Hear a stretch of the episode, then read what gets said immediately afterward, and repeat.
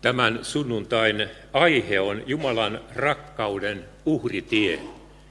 Ja päivän tekstiksi on osoitettu Marhuksen evankeliumin 10. luvun jakeet 32, siitä jakeeseen 45 asti nousemme kuulemaan tätä sanaa. Kun he sitten nousivat Jerusalemiin vievää tietä, Jeesus kulki muiden edellä. Opetuslapset olivat ymmällä ja heidän perässään kulkevat ihmiset alkoivat pelätä. Silloin Jeesus kutsui taas luokseen 12 opetuslastaan ja alkoi puhua heille siitä, mitä hänelle oli tapahtua. Me menemme nyt Jerusalemiin ja ihmisen poika annetaan ylipappien ja lainopettajien käsiin.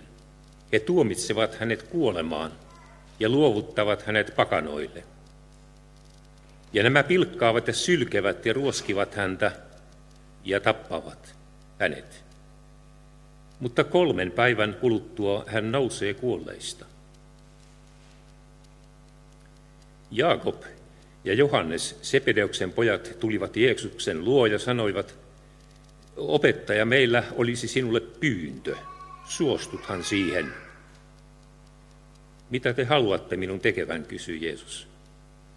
He vastasivat, kun kirkkautesi tulee, anna meidän istua vierelläsi toisen oikealla ja toisen vasemmalla puolella. Jeesus sanoi heille, te ette tiedä mitä pyydätte. Onko teistä juomaan sitä maljaa, jonka minä juon? Voitteko te ottaa sen kasteen, joka, jolla minut kastetaan? Voimme, he vastasivat. Silloin Jeesus sanoi heille,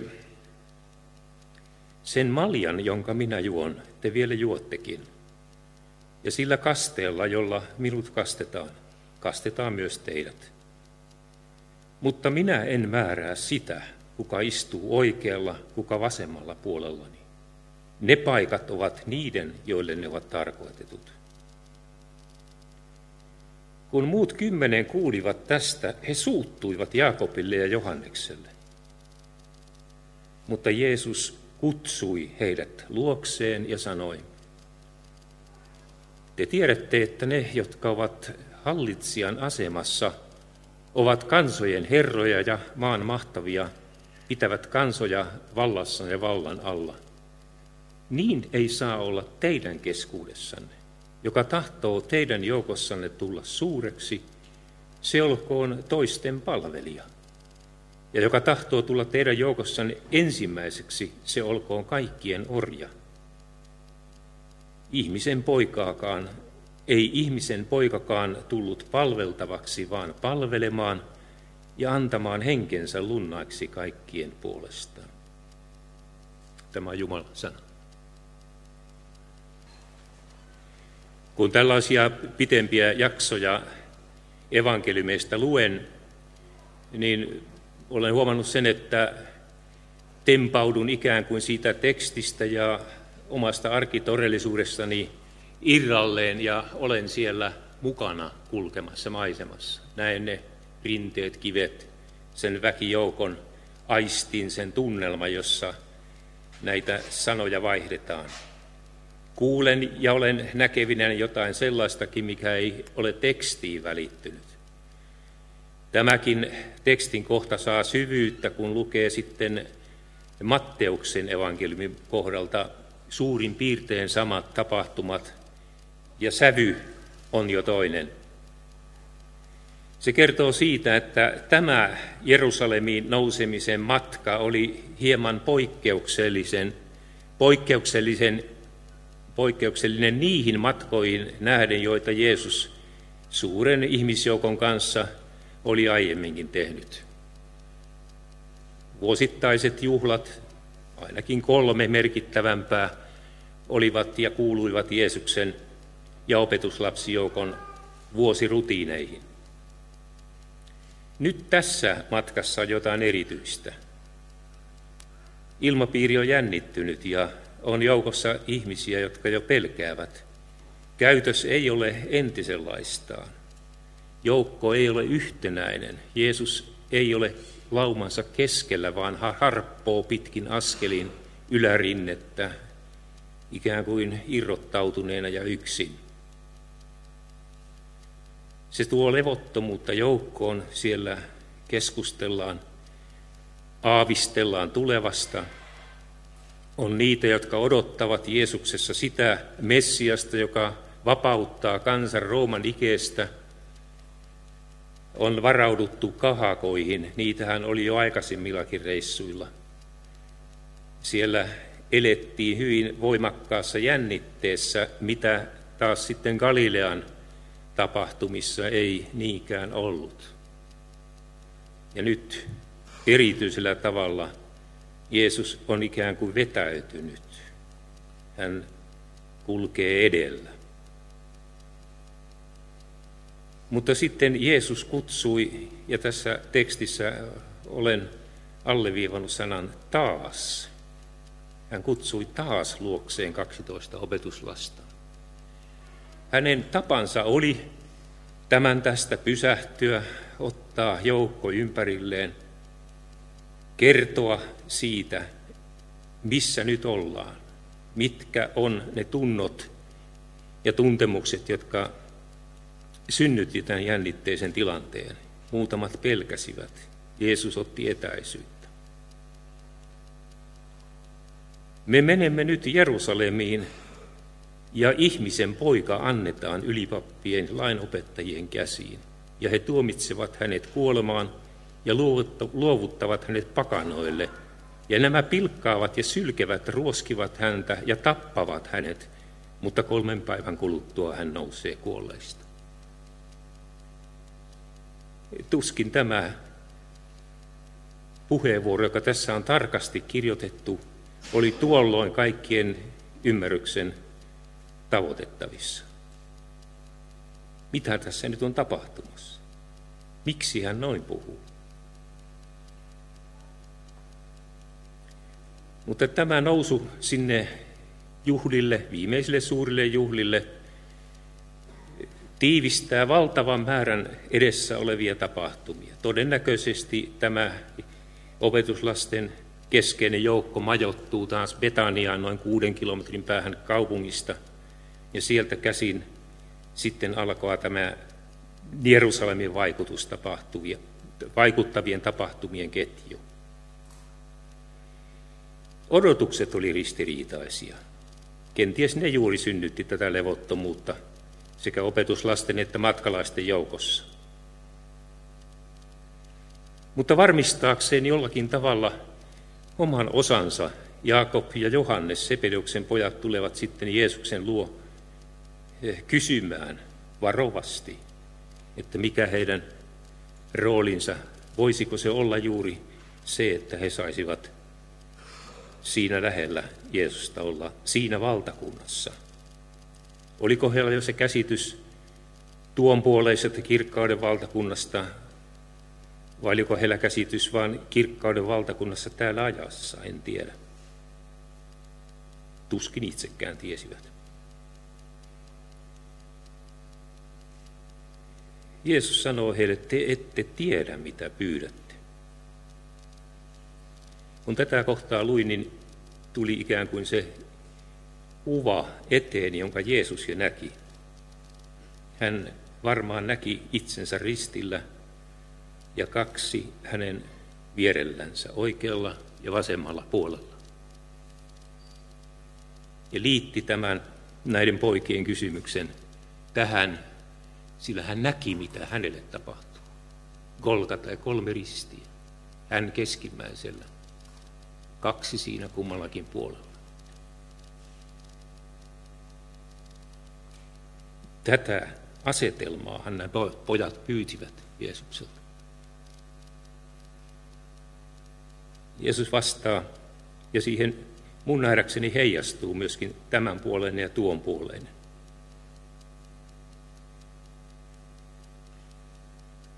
onko teillä, onko teistä juomaan sitä maljaa, jonka minä juon?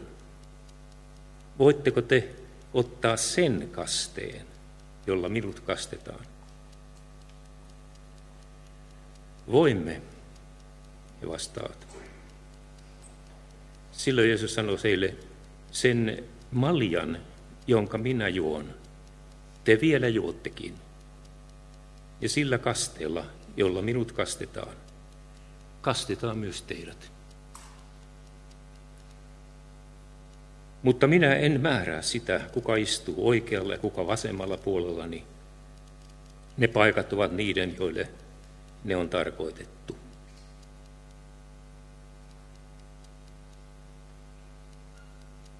Tämä keskustelu käytiin toisten opetuslasten kuulen ja jälleen syntyi riita.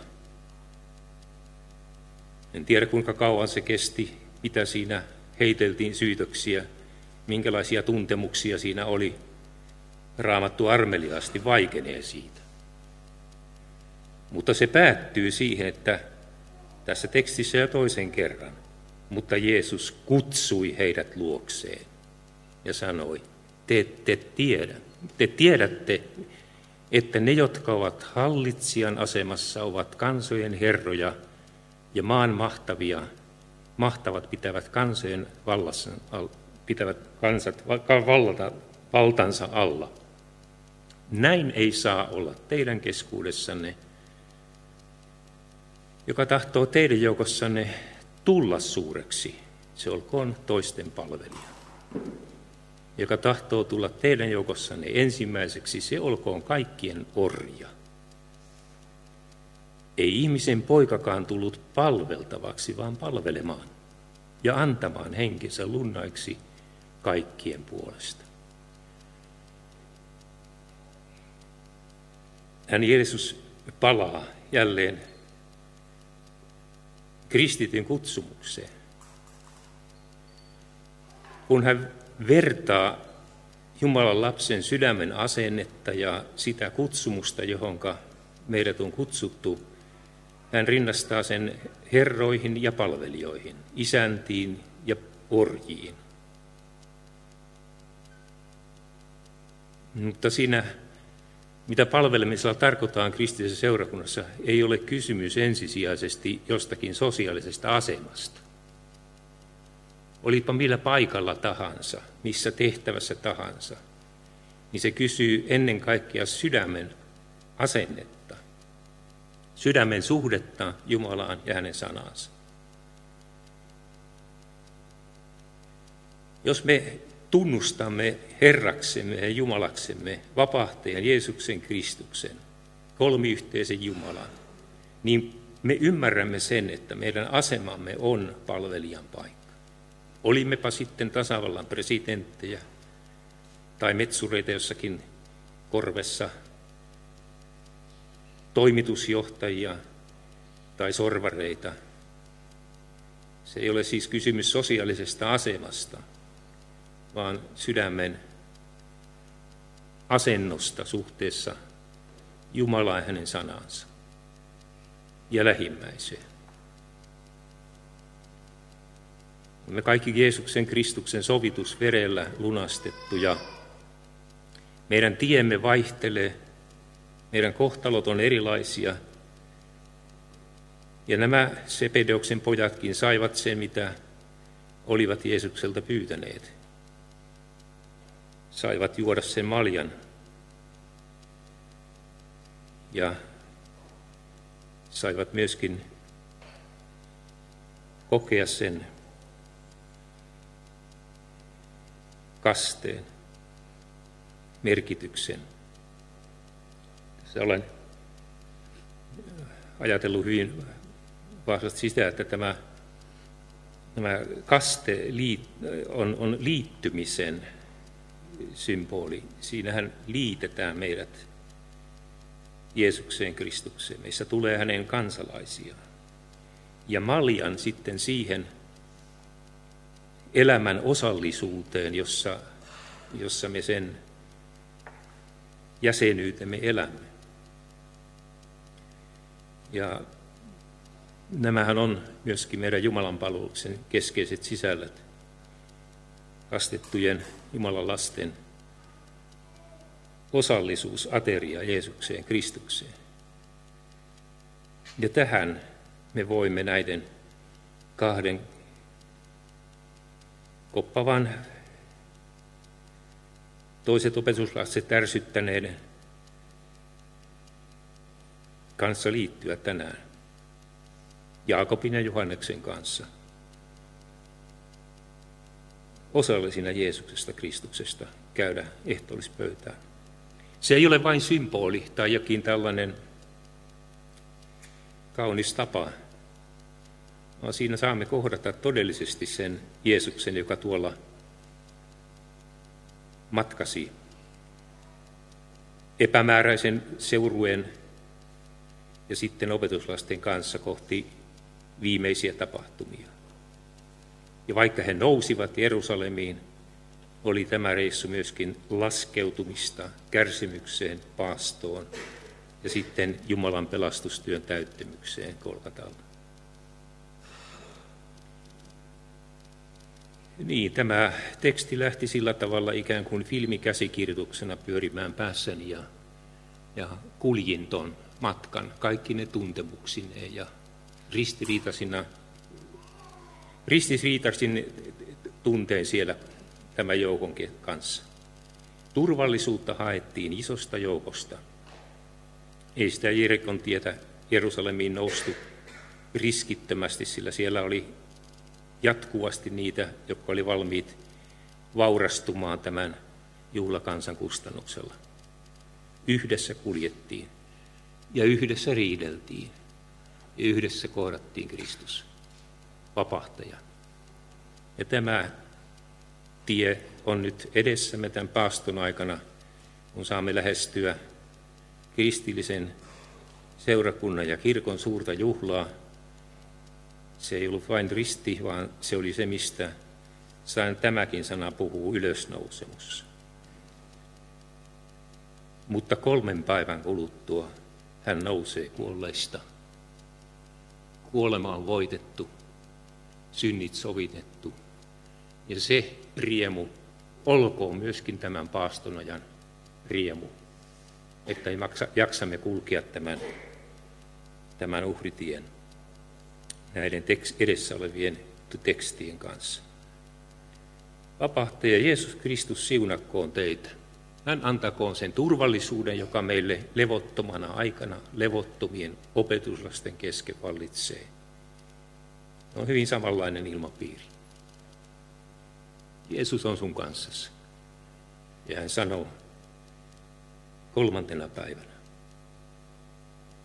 kolmen päivän kuluttua hän nousee kuolleista. Sinun Herrasi, sinun vapauteesi. Ja hän on tänään tässä ehtoollispöydässä meidän kanssa. Hän vakuuttaa sinun syntiesi, sovitusta ja Jumalan lapsen osaa. Tälle riitelevälle, epävarmalle rikkinäiselle Jumalan kansalle, jota tämän päivän seurakuntaväki on. Amen. Nousemme tunnustamaan yhdessä yhteisen uskomme. Sanassa sanotaan, että sydämen uskolla ja suun tunnustuksella. Jos sinä olet arka avaamaan suuttasi Kristustodistukseen, niin tämä suun tunnustus, kun me yhdessä sanomme eh, uskon tunnustuksen, niin saa olla myöskin sitä.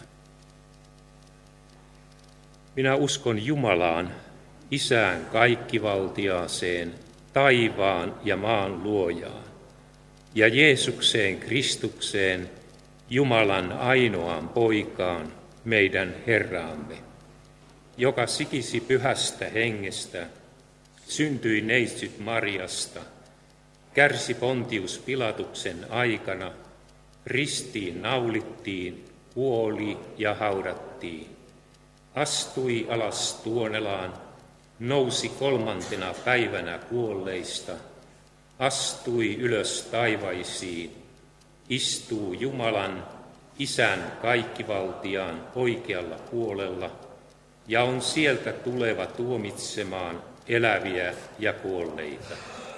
Ja pyhään henkeen, pyhän yhteisen seurakunnan, pyhäin yhteyden, syntien anteeksi antamisen, ruumiin ylösnousemisen ja iankaikkisen elämän.